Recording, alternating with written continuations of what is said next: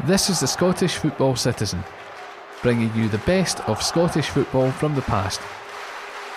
I'm Andy Kerr, and this week I'm joined by Lindsay Hamilton, Jim Orr, and special guest contributor Alan Johnstone as we conclude our four part series about Sir Alec Ferguson's career in Scotland before he went to Old Trafford to become one of world football's titans of management.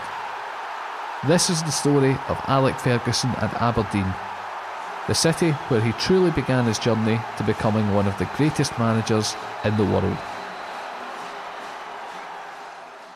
Before we get started with this week's podcast, we have your weekly dose of trivia. How many trophies did Alex Ferguson win in his time at Aberdeen? We'll give you the answer at the end of the podcast. On the 6th of May 1978, the Scottish Cup final was played at Hampden Park between Rangers and Aberdeen. Rangers under Jock Wallace had won both the League Championship and the League Cup and were looking to complete an historic treble. Aberdeen had finished second in the league, two points behind Rangers, and Billy McNeill was looking not only to emulate the success of his predecessor Ally MacLeod, who had won the League Cup recently, he was also aiming to stop his old foes from his Celtic days completing the treble. Buses and trains full of Dons fans made their way down to Glasgow for the Scottish Games showpiece event.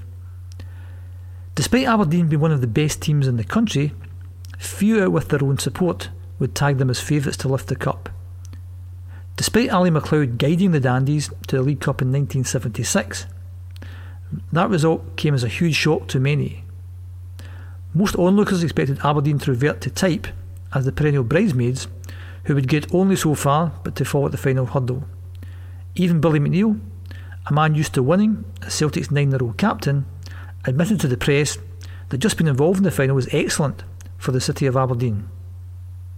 In the end, Jock Wallace's Rangers looked right at home on the Hampden turf as they went in at the break winning 1 0 thanks to Alex McDonald.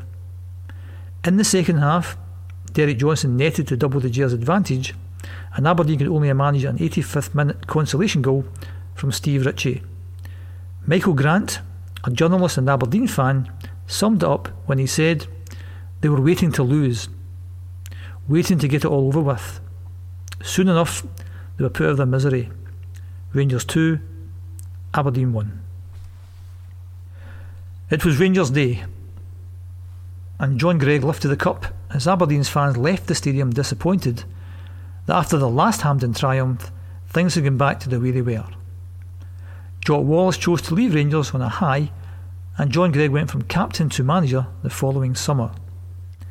Billy McNeill, despite only having been at Pittodrie for one season, left Aberdeen to replace Jock Stein at his beloved Celtic. For the third time in 32 months, the Aberdeen board had a big decision to make about the replacing their manager. Before appointing McNeill, Chairman Dick Donald and his Vice Chairman Chris Anderson had been keen on poaching St Mirren's young, exciting manager, Alex Ferguson, but the buddies would not let the manager go. In a stroke of luck, the St Mirren board fired Ferguson in the summer of 1978 despite the turnaround and relative success that he had brought to Love Street. Donald and Anderson jumped at the chance to bring Ferguson to the North East, and before he knew it, Alex Ferguson and his young family were embarking upon an adventure. The only thing about this adventure is that absolutely nobody knew just how far it would take them. On being unveiled at Pittodrie mere hours after his sacking from St Mirren, Ferguson told the press I'm thrilled at joining Aberdeen because I want to win things. You only need to look at the stadium and you can see it is ready for success.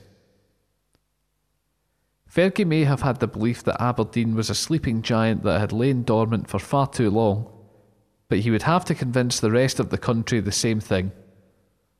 For a club that had only won five honours in its 75 year history, it was going to take something special to change the culture of always the bridesmaid. Billy McNeill had been very well liked by the Aberdeen support for taking to the city and playing good football, albeit football that had failed to deliver a trophy. Big Billy would be a hard act to follow, but if there was anyone who could follow him, it was Alec Ferguson. And Ferguson knew exactly what he had to do if he was going to bring sustained success to Aberdeen. There was simply no hope of making my team major contenders for honours unless we could beat the old firm on a regular basis. I had no intention of letting Aberdeen settle for isolated moments at centre stage. I wanted sustained achievement. I wanted trophies. Having met his squad, he quickly realised that he would have to adapt his methods. The Aberdeen players objected to the way he went on about his old players at St Mirren doing certain things better than them. While Aberdeen had a decent squad of players and some promising youngsters, Ferguson knew that certain players were incompatible with his style of management. Regardless of how big a player was at the club, Ferguson's belief that no one player is bigger than the club was to see him fall out with Joe, the King, Harper. Harper's poor fitness levels and fondness for drinking to excess away from football infuriated his new manager, who had rejected Harper's request for a testimonial. Joe Harper's card was marked. Having had former Ranger Davy Provan as his assistant at St Mirren, Ferguson chose not to take Provan with him to Pittodrie due to both of them having ties with Rangers, which Dons fans would not take to if things did not go well. Pat Stanton became the new assistant manager, and manager and assistant were both helped along by kitman and coach Teddy Scott. An Aberdeen legend in his own right, Teddy Scott was with Aberdeen in various capacities from 1954 until he retired in 2003 and helped the new manager get to know his players. Things did not go as smoothly as Ferguson would have liked in his first season but after beating Hibernian at Dens Park in the semi finals of the League Cup, they were into the final where they would play Rangers and have a chance at redemption. Unfortunately, after the semi final, Ferguson was hit with bad news on two fronts, as he lost his tribunal concerning his sacking from St Mirren, and his father, Alex Sr., sadly passed away. In the League Cup final against Rangers, the Dons started well with Duncan Davidson opening the scoring. But Doug Rougvie was sent off in controversial circumstances in the second half. This allowed Rangers to equalise through Alec MacDonald, and very late in injury time, Colin Jackson scored the winner for Rangers. Aberdeen had been beaten 2 1 by Rangers again, but the difference here was that they had put up a good fight. In the end, the Dons would finish fourth in the league and would lose 2 1 to Hibs in the semi final of the Scottish Cup. After his first season in charge, Ferguson knew exactly what changes needed to be made to his squad. Players like Gordon Strachan, Neil Simpson, Eric Black, Jim Leighton, Neale Cooper, John Hewitt, and Brian Gunn were emerging talents. And the signing of Mark McGhee from Newcastle United the previous season had given the team new blood. Alec McLeish was partnered in central defence by Willie Miller, and the two would go on to become one of the most solid defensive pairings in the club's history. Hugh Taylor of the Times would go on to call the Dons squad the envy of every club in the land. With these new players now in the first team, Ferguson believed the time was right for Aberdeen to start winning trophies.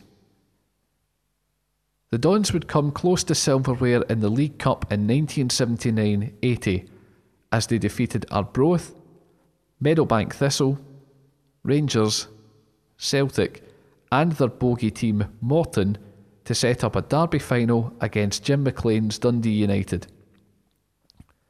Despite the Dons throwing the kitchen sink at United in the final at Hampden, the game ended goalless and would be replayed four days later at Dens Park. In the end, United won 3 0 to give the Terrors their first ever piece of major silverware. And after congratulating Jim McLean on winning the Cup, Ferguson vowed to his players that they would never again lose a Cup final under him. It was a bold promise to make. Back to league business in January 1980. Aberdeen were 10 points behind Celtic, who were leading the pack. The Dons had games in hand though, and started to gain some momentum on the hoops. After a shock defeat to Kilmarnock in late February, Fergie's side went on a remarkable winning run that would propel them right up the league. The real test to see whether Aberdeen had the bottle to win the title would come in the form of two away games at Celtic Park in April 1980. The Dons won the first game 2 1 thanks to goals from Mark McGhee and Drew Jarvie, then returned later in the month and won 3 1 with goals from Gordon Strachan, Mark McGhee, and Stevie Archibald. In the words of Fergie, who could stop us now? On the penultimate weekend of the season, Aberdeen travelled down to Easter Road to face Hibernian, who had already been relegated and had little to play for. As Celtic were held to a nil-nil draw against Dundee, the Dons ran riot. A 5-0 win confirmed the league title would be heading back to Pittodrie for the first time since 1955. And finally, Alex Ferguson had bagged himself a major honour in the game. The celebrations went from the Easter Road dressing room all the way back up the A90, where the Dandies celebrated long into the night.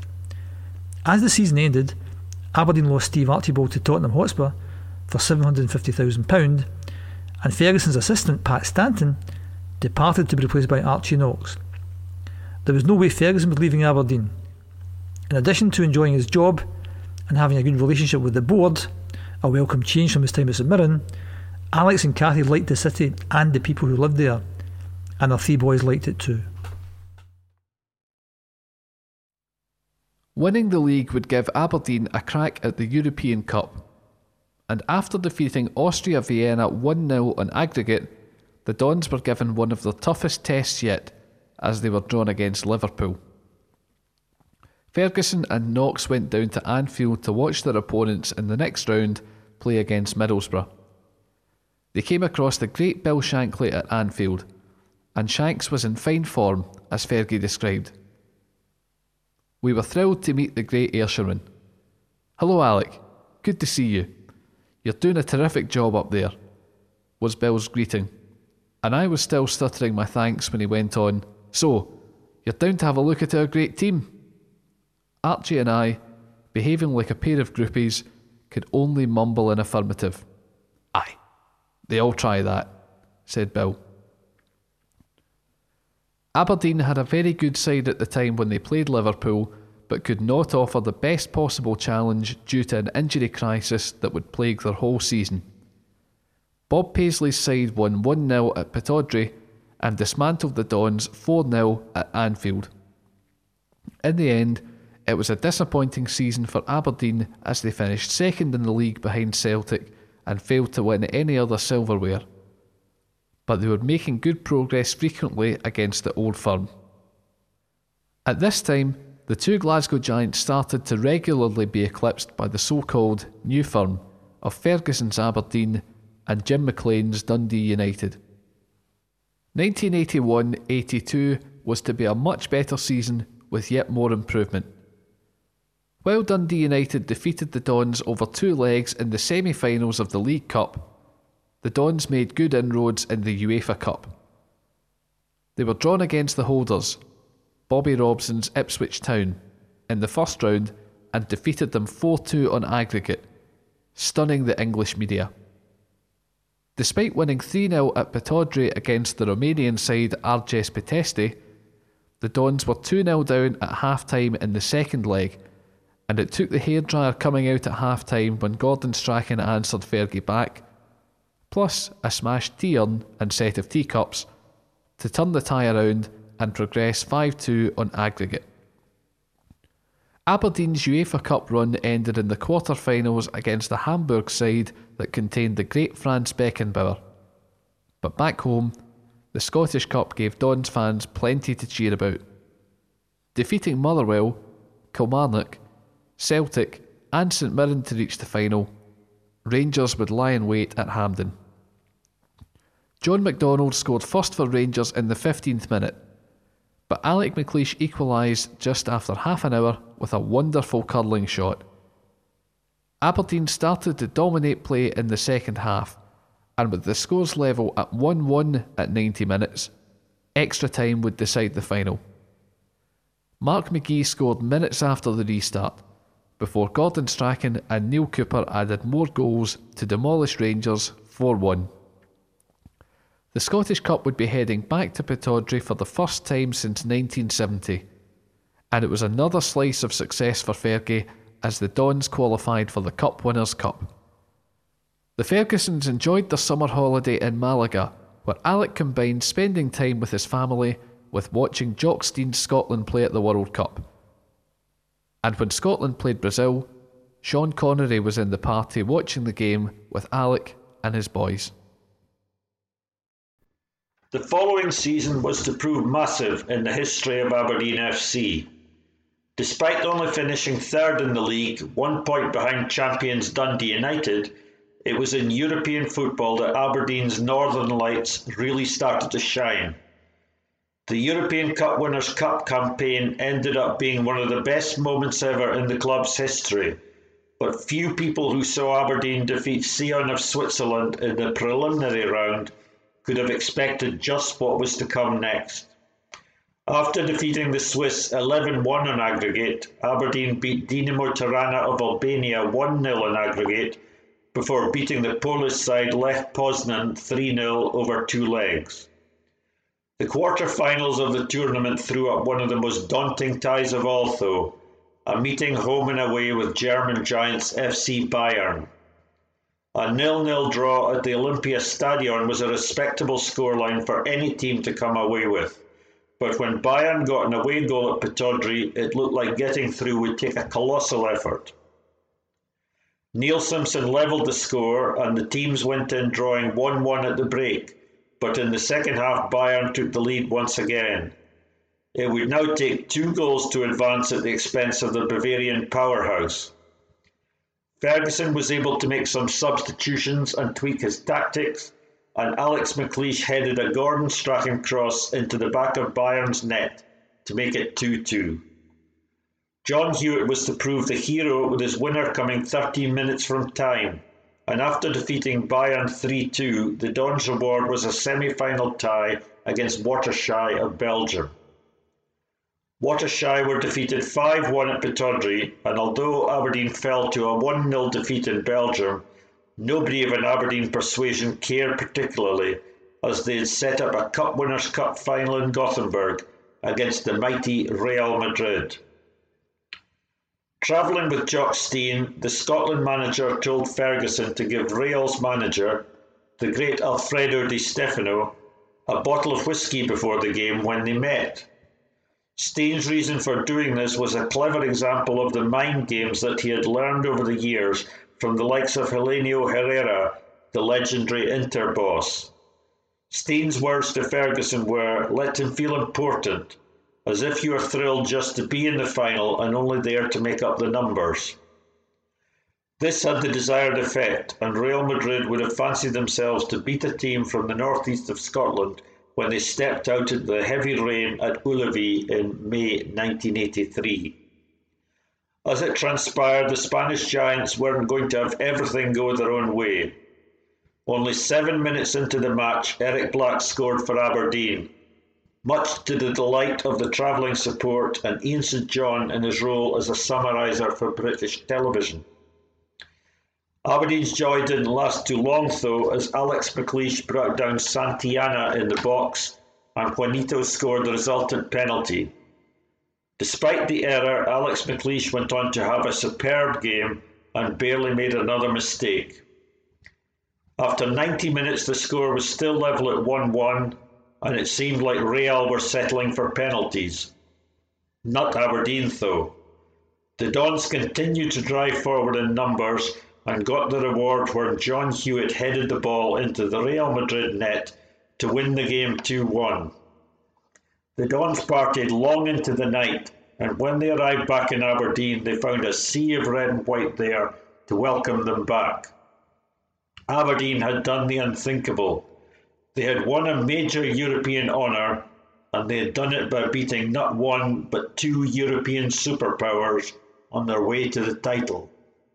After the celebrations from Gothenburg had just about died down, the Scottish Cup was retained against Rangers at Hampden, as Eric Black scored Aberdeen's winner in the 116th minute of the game. Ferguson berated his televisions on television straight after the game, only to climb down the following day and congratulate them. It might not have been the most entertaining of games, but the Dons' mentality had changed from just being happy to be in finals to finding the determination to grind out ugly wins when it mattered, none more so than in these cup finals. Having won a cup double with the Scottish Cup and Cup Winners' Cup, Rangers were looking for a new manager after getting rid of John Greig and asked Alex Ferguson if he'd be interested in the job. He declined, and so did his rival Jim McLean as Jock Wallace returned to Ibrox. The main reason that Fergie turned Rangers down was due to his experience there as a player and the attitudes of some at the club towards him being married to Cathy, who was a Catholic. Ultimately, he was happy in the Northeast and believed there was still more to be done with his project at Aberdeen before he moved on. Even though he turned down the Rangers job, it was clear that Alex Ferguson was becoming hot property in football management. Having fell short of the title and the treble the previous season, winning the league became Aberdeen's new priority. The Dons started off very well in the league, defeating Dundee 3 0 in the first game of the season and following it up with a 5 0 rout of St Johnstone. While Dundee United and Hibs would inflict defeats upon Fergie's side in September and October respectively, those were the only two defeats they would suffer in the first half of the season. After being beaten by Hibs, the Dons wouldn't lose again until March, when Celtic won 1 0 against them at Celtic Park and following that up with a 1 1 draw at home to Hearts gave Celtic some hope of snatching the league back. Aberdeen responded in the best possible way by going on a six game winning streak and sealed the title with a 2 2 draw at home to Hibs that saw Stewart McKimmie score his first goal for Aberdeen. In the Scottish Cup, Aberdeen once again reached the final which would give them a chance to make up for the disappointment of losing in the League Cup semi finals to Celtic. To reach the Scottish Cup final, the Dons had to overcome Kilmarnock in a replay at Rugby Park after a 1 1 draw at Pittodrie. Clyde were beaten 2 0 before Dundee United were beaten 1 0 in a replay. Dundee were then beaten 2 0 in the semi finals thanks to goals from Gordon Strachan and Ian Porteous, and this was a tie that brought Ferguson up against his former assistant Archie Knox, who had left Aberdeen to take over at Dens Park in December 1983, as Willie Garner moved into the role of Ferguson's assistant. In the final against Celtic, Eric Black put the Reds ahead with an acrobatic overhead kick after a corner, and it was more bad news for Celtic in the 38th minute as Roy Aitken was sent off by referee Bob Valentine for a crunching tackle on Mark McGhee. Celtic held on and drew level only four minutes from time when Paul McStay rifled a shot past Jim Leighton. Aberdeen hit the post in extra time before Mark McGhee sealed the cup win with a powerful shot in the 98th minute. And for the third year running, the cup was heading back to Pittodrie. This was only the second time that a team had won the Cup three consecutive times in the 20th century, and it saw Aberdeen become the first team from outside of Glasgow to win a league and Scottish Cup double. In the Cup Winners' Cup, the Dons once again proved themselves to be among the cream of Europe and were fancied by many to retain the trophy after avoiding Juventus and Manchester United in the semi finals. But ultimately, came up short in disappointing games against Porto. Another piece of European silverware was added to the Pittodrie trophy cabinet in the European Super Cup, though, as the Dons beat the European Cup champions Hamburg with a 2 0 win at Pittodrie after a goalless first leg in Hamburg. Moreover, it was clear that Ferguson was a wanted man as not only did he replace Jim McLean as Jock Stein's assistant manager at the Scotland national team, Tottenham Hotspur were rebuffed three times by Fergie as they looked to replace Keith Burkinshaw. Ferguson told his players he was trying to set an example by showing loyalty to the club. But with Aberdeen continuing to be successful, How long could this last for? The players were starting to gain recognition for their exploits, with Gordon Strachan going to Manchester United, Mark McGhee going to Hamburg, and Doug Rougvie going to Chelsea. New faces such as Billy Stark, who Ferguson had managed at Love Street, came in and settled right into the first team at Aberdeen. Aberdeen retained the league in 1985 but were knocked out of the second round of the League Cup by Ally MacLeod's Airdrieonians. Further disappointment came in the Scottish Cup as Aberdeen aimed to become the first side ever to win the Cup four times in a row. But Jim McLean's Dundee United knocked the Dons out in a semi final replay. After their exploits the previous two seasons in the Cup Winners' Cup, Aberdeen went out of the European Cup on penalties in the first round against the East German side Dynamo Berlin. The Dons did win the Youth Cup against Celtic though, proving that there would be good things to come from Fergie's production line of youth players in the near future. Not long into the 1985 86 season, Ferguson's workload was to increase due to the sudden and tragic death of Jock Stein during a Scotland international match against Wales.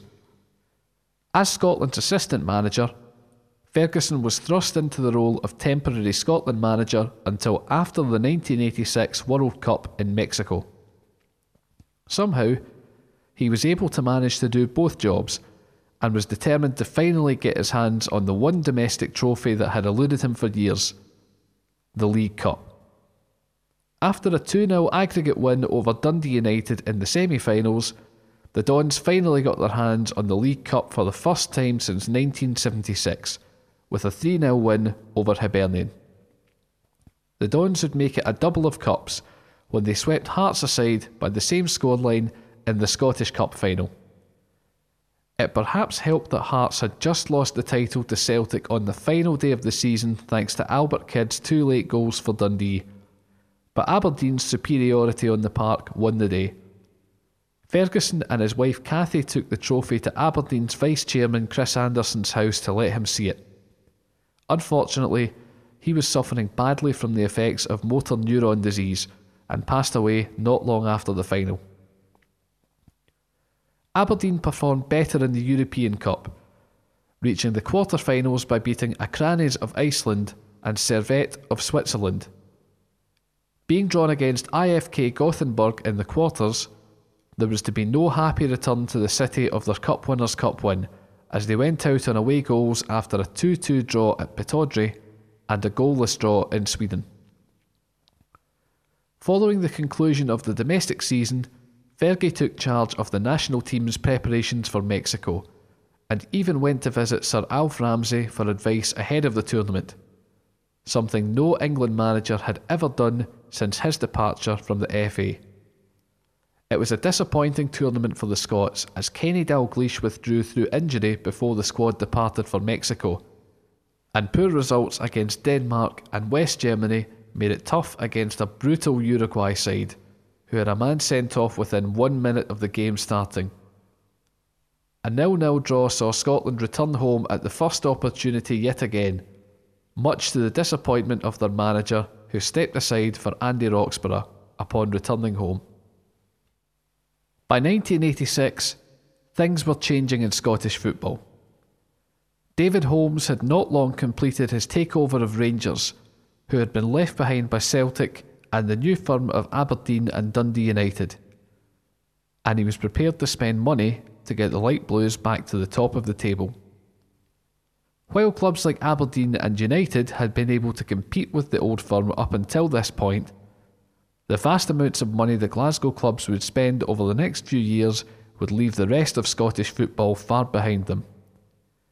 Ferguson realised that with Graeme Souness coming in at Rangers and having money to spend, Aberdeen's days as top dogs would probably be coming to an end soon.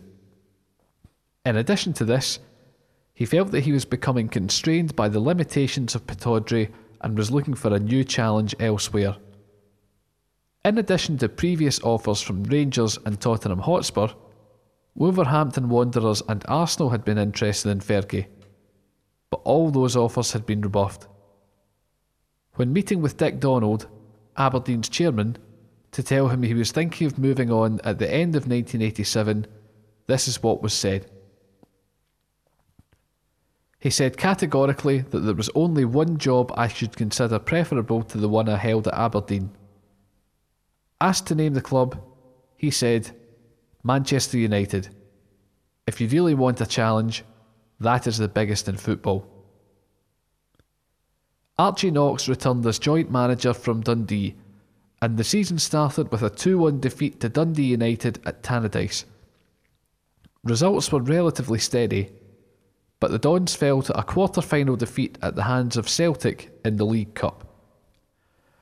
On the 4th of November, Manchester United fell to a 4 1 defeat to Southampton at the Dell, and their manager, Ron Atkinson, was sacked, with the Red Devils second bottom of the English First Division. The next day, United made contact directly with Ferguson, and their representatives, including Chairman Martin Edwards, and Bobby Charlton made their way to Bishopbriggs to Cathy's sister's house, out of the way of the media.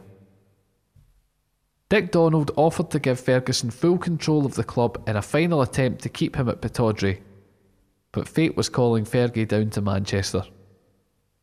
Cathy was not keen on moving to England and was very happy living in Aberdeen, but ultimately, she knew that Alec's career was going to take him there no matter what. And with that, Alex Ferguson departed Pittodrie. In just over eight years in charge in the Northeast, he had taken a side with a bridesmaid's mentality and transformed them into serial winners.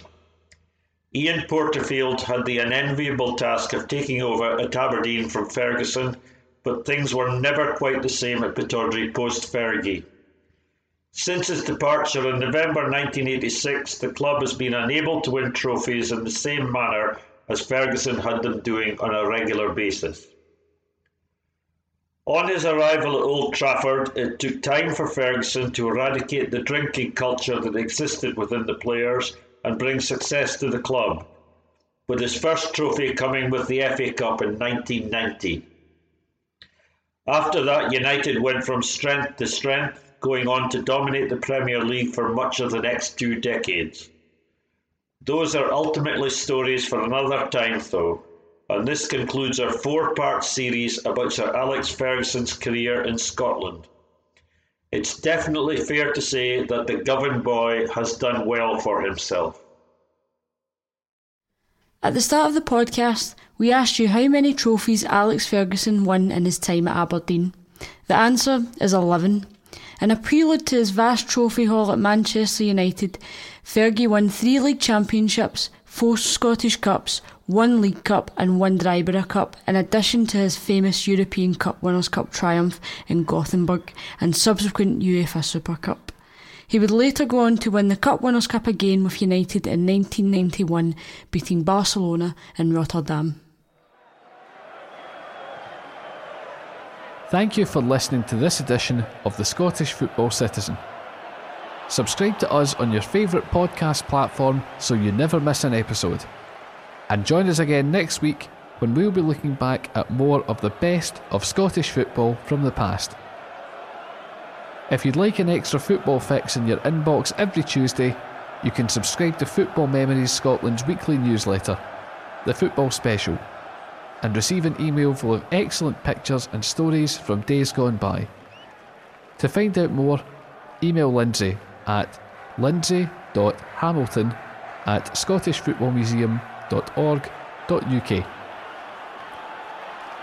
The Scottish Football Citizen is written, edited, and produced by Andy Kerr for Football Memories Scotland, in association with Alzheimer's Scotland and the Scottish Football Museum. Additional contributions from Robert Harvey, Jim Orr, Lindsay Hamilton, and Richard McBrearty. Special thanks to Alan Johnstone for his contributions towards making this episode. Additional material from Managing My Life by Sir Alec Ferguson, The Glasgow Times, The Glasgow Herald, The Times of London, and Fergie Rises How Britain's Greatest Football Manager Was Made at Aberdeen by Michael Grant.